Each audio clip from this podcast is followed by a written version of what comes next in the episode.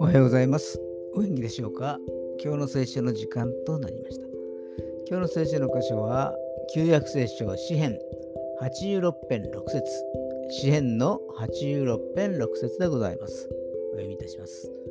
主よ、私の祈りに耳を傾け、私の願いの声を心に留めてください。アーメンダビデは切実に祈ります。私は悩み、貧しいものだと。